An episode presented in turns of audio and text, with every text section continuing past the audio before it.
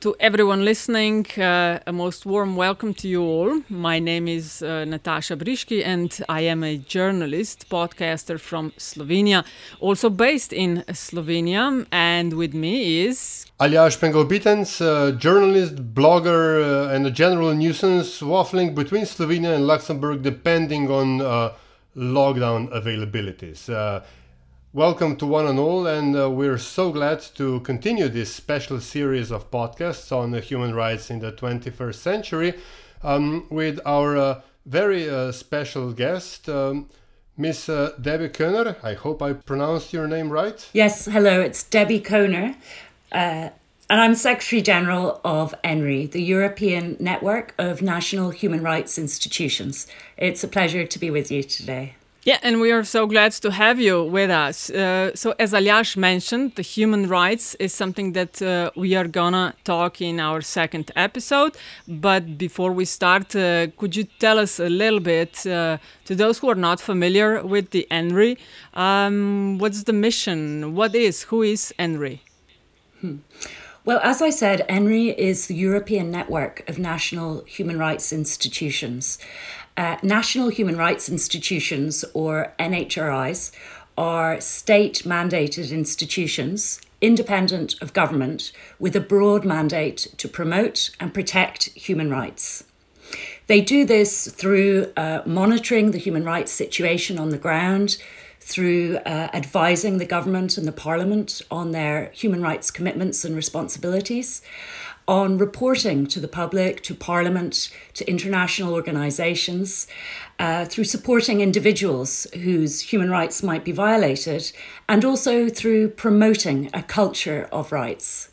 Um, NHRIs carry out all of these functions in a reinforcing manner, and they're accredited every five years to test their independence, accountability, pluralism, and effectiveness.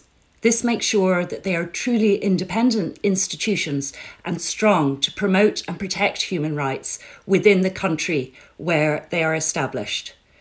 Um, every uh, international organisation calls for the establishment of NHRIs, and they're now an indicator for the Sustainable Development Goals and for rule of law. All around the world, but uh, specifically in Europe, we are uh, faced with what's become known as a wave of illiberalism. Mm-hmm. And one of the one of the specifics of, of, of this uh, series of events, of events is undermining the institutions that are independent uh, of the executive branch or of the government itself. Uh, have, in your opinion, uh, these um, institutions, uh, human rights institutions across Europe, uh, come under attack, or are they faced with with uh, various moves to to um, reduce their influence, be it in terms of uh, legal power or uh, financial independence or political independence, etc. Well, yes. Sadly, we've seen several uh, attacks on NHRIs or threats to their independence. And this can come in many different ways. Uh, first of all, uh, there are often cuts to their funding. And of course, the state budget might be limited, but the cuts to funding might be disproportionate compared to other state bodies or it might be that the NHRI has a new mandate. It has more functions to perform and not sufficient resources to do so effectively. This impacts on their independence in itself. Secondly, we might see attempts at political interference with the body, either through trying to make a political appointment for the head of the institution or trying to influence its work.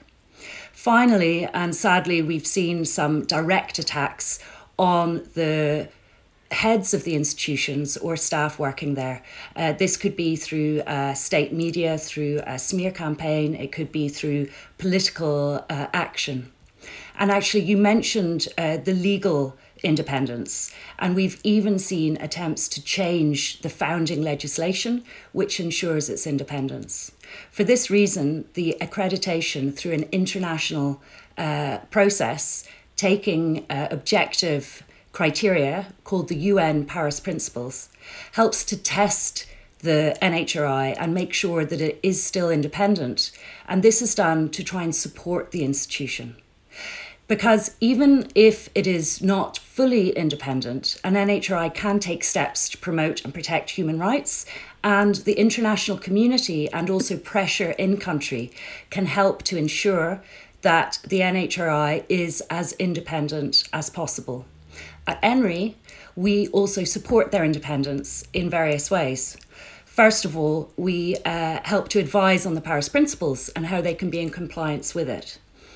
Secondly, uh, if there is a threat to their independence, uh, all NHRIs across Europe come together through ENNHRI to speak out on the importance of independence and to put pressure on the government in that country to make sure that they are not interfering.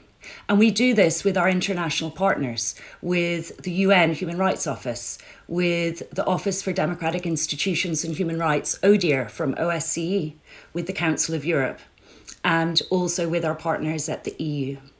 Mm. I'd like to underline that it's not only the international community that can support this independence, but also civil society and the public itself. And this goes in a mutually reinforcing way. The civil society in many states has called for the independence and also the establishment of NHRIs. But where an NHRI is strong in independence, independent, it has been recognized as being able to support civil society space and an enabling environment for uh, all of civil society within the country concerned. It does this through the many functions that it has to promote and protect human rights, democracy and rule of law. Mm-hmm. Uh, now, Mrs. Kohner, uh, 2020 has been a year like uh, none before, at least uh, how we experienced it, probably.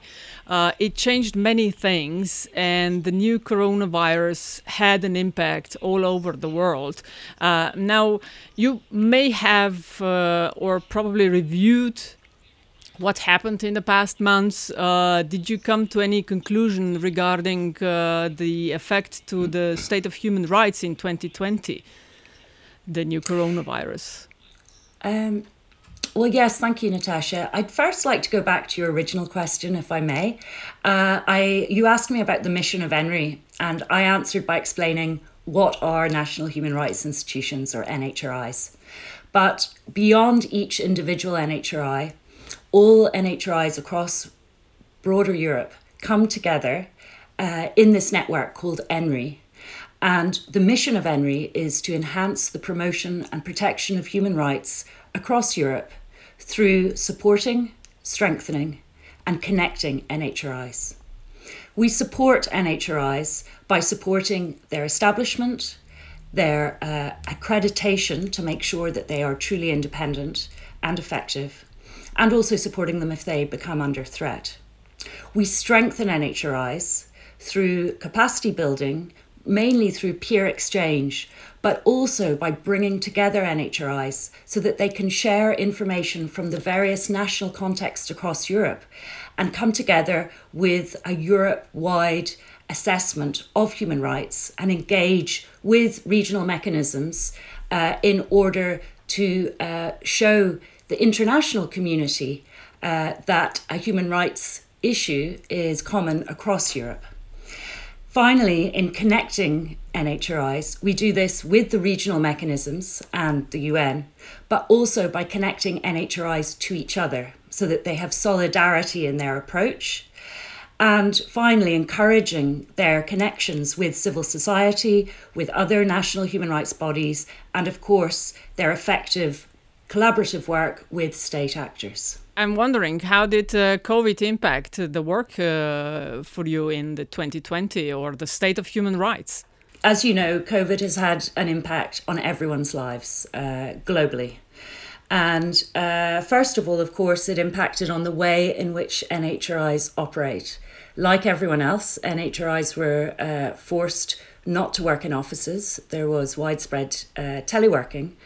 But this causes particular challenges to institutions that need to be accessible to the public and need to be on the ground monitoring the human rights situation and also having access to the state institutions to advise on draft legislation and policies.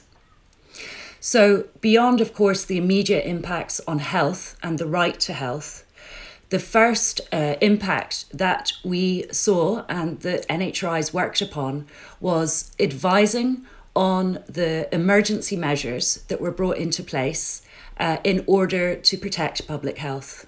Now, of course, this was an emergency situation and quick decisions needed to be made, but these decisions were not open to public consultation and at times not even for the NHRI that has a state mandate to advise.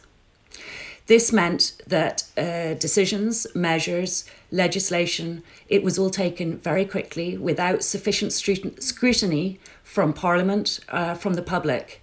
This ended in um, a failing in terms of democratic processes, uh, democratic participation, and often we found that there was not even inf- sufficient information to the public, to uh, authorities that needed to comment on them. Some uh, measures were not published in full. It meant that the security forces had to take decisions with very unclear guidance, with very um, uh, with a lot of space for individual security officers officers to take decisions. Now, this all comes in a context where there was a lack of freedom of movement. This meant that there was limitations to freedom of assembly. Uh, freedom of expression was limited because there was lack, less access, and even the the media, the free and independent independent media, did not have sufficient information to comment broadly on what was happening. Now, this shows that it was not just a health crisis, but it was also a crisis in terms of rule of law and human rights. Unfortunately, this was merely a exacerbation of trends that we've already seen in Europe, where there is less uh, respect and attention to the principles of rule of law and the international standards of human rights. In this way, it means that COVID COVID was uh, an attack on, uh, of course, health. It created a crisis in terms of rule of law and human rights. And then, of course, the social and economic crisis, which also came. So it meant that all human rights were affected, from civil and political to economic, social, and cultural. It also, we found, meant that uh, groups that are in a vulnerable situation um, and women were uh, disproportionately impacted. And this comes in various ways. First of all, any information that was provided was not accessible to all groups. Second of all, with the limitations on freedom of movement, it meant that some groups had even less participation in society. And finally, it meant that uh, women um, who were primarily uh, carers uh, and also who were subject to uh, violence against women were locked inside often with their abuser. I'd like to comment briefly on how NHRIs dealt with this situation. Um, first of all, uh, how do they monitor human rights when they are all stuck at home? It's fascinating, and and and uh, sadly, the, the more you explain, the, the the story gets darker and darker uh, it's it's uh, and it's worrying at, at the same time.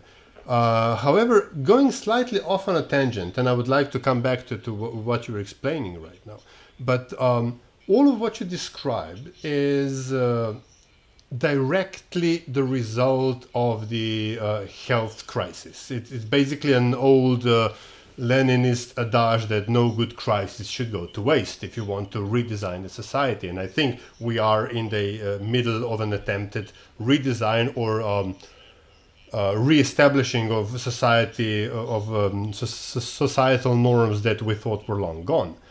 Uh, but there is another thing there, isn't it? The health crisis is being used as an excuse to do other things as well, not just limit human rights in terms of health crises, such as uh, limiting f- uh, freedom of movement and and um, uh, uh, fast tracking decisions without due process and and, and um, proper insight and uh, and so on. But there are structural changes in relations between actors in society and you mentioned the role of women and the position uh, of women, uh, that uh, being redefined because situation allows it, not because the situation would mandate it. Give a case in point. Uh, Hungary has recently adopted a change in constitution redefining family as solely a union of a man and a woman and everything that uh, it's a blatant and clear attack on LGBTQ rights and everything that goes with it. Poland recently, in October, a couple of months ago, uh, has has uh, severely limited the the um, uh, availability of abortion to women, for all intents and purposes, banning it. Uh, this has nothing to do with the COVID nineteen epidemic. It has everything to do with with uh, retraditionalization of of uh, parts of Europe, and I'm wondering, and how do you deal with that? these are not specific instances of human rights violations. This is a systemic undermining of societal norms as we know it. Well, this is where NHRIs are very important because they don't only deal with individual violations, but they really look at the structural and systemic human rights concerns across each country. Um, through their monitoring, they can see across the country what is happening, and through their advice to government, they have an opportunity to really give uh, advice at the source. And if the government or parliament does not listen to the human rights advice, they also have a mandate to report to the international bodies in order that pressure can be put on that state to respect their international obligations. I believe that, yes, opportunities have been taken during this crisis situation in order to pass other measures under a state of emergency, and some of which which have not received very much public attention because everyone is so concerned with COVID. Uh, I don't believe this is a massive change in approach. I believe it is more an opportunity taken, given the state of emergency, to accelerate some of the trends that were already in place. We had already seen in Poland and in Hungary that um, repeated measures were taken to restrict on democratic freedoms and rule of law, and this has continued and perhaps accelerated uh, given the crisis that we are uh, that we are observing. Uh, I'd like to also uh, consider the fact that when this situation uh, arises, as you say, it's uh, taking advantage of a crisis.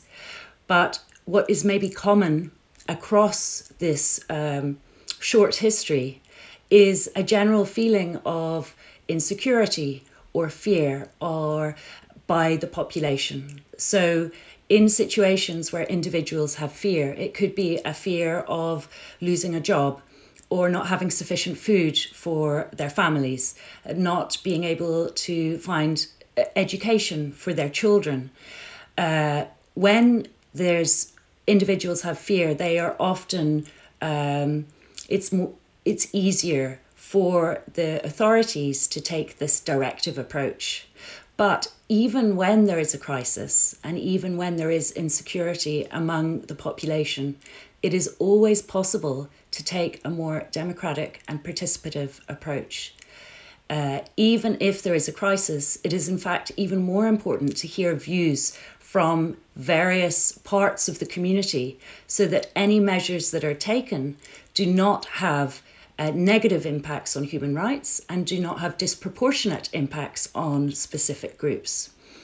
Uh, it is open to states to take advice from NHRIs and other mandated bodies, and it is possible for them to have public discourse, at the very least, to have debate in Parliament in order to ensure that there is sufficient democratic scrutiny. But that has, has not been done.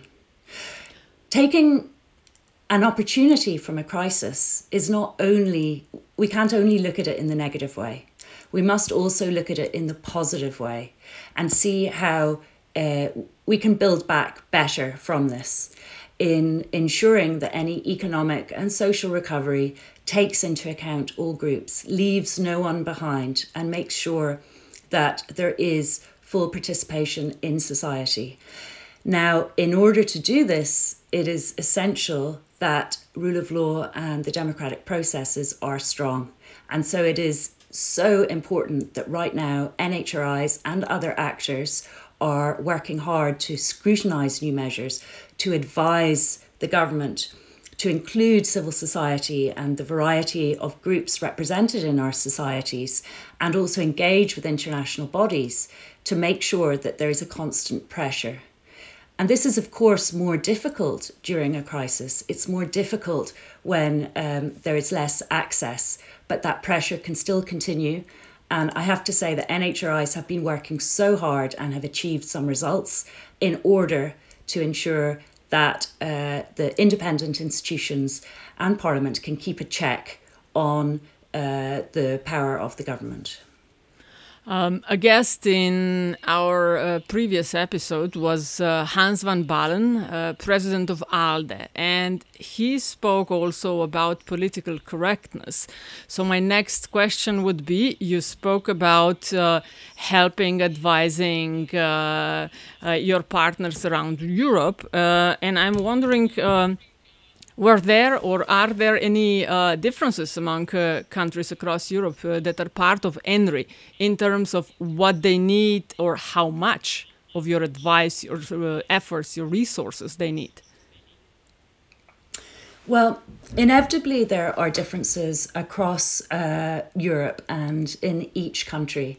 But what really strikes me the most uh, through the network, which has 46 members, is the similarities. The same issues come up, and the rule of law issues come up in each state, for example. The economic and social rights concerns come up in each state. The challenges of migrants come up in each state. And so, actually, through um, relating to each other, each NHRI will have certain strengths and it will have certain needs, and they can learn from each other. And sometimes those facing uh, the most difficult contexts will have the strongest experience. And so other states, maybe where the context is emerging, can learn from the other NHRI and they become stronger through that. Sadly, we see how one state might copy another in terms of actions that can be restrictive of rule of law, democratic space, and human rights.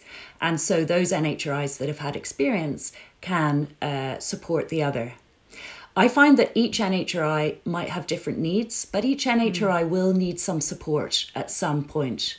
Because even if the attacks or the human rights concerns might seem uh, less serious in one state or another, it is important to address all challenges as they emerge to stop them from becoming more serious. And so I would say that each, while they might be different across uh, Europe, um, the similarities outweigh the differences. Each uh, NHRI needs uh, support in one way or another. And it's by connecting them to each other that each of them can become stronger. Mm. Uh, how much work did you, your office, your organization have uh, uh, when, uh, in case of Poland and the women's strike? Uh, now, part of the human rights projects uh, that we are doing the podcast also um, has been a roundtable on human rights and women. So I'm wondering your experience with, with Poland and the, the women's strike there. Mm -hmm. Well, as a network, uh, ENNHRI wasn't working directly on that because we have a very strong NHRI uh, in Poland.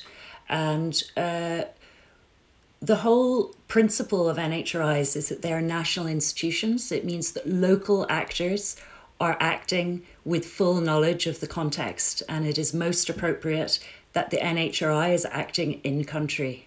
However, where ENNHRI has come in strongly is where the NHRI in Poland has come under attack, and this has come in various ways with um, legal, vexatious legal action, with attempts to change legislation, with smear campaigns.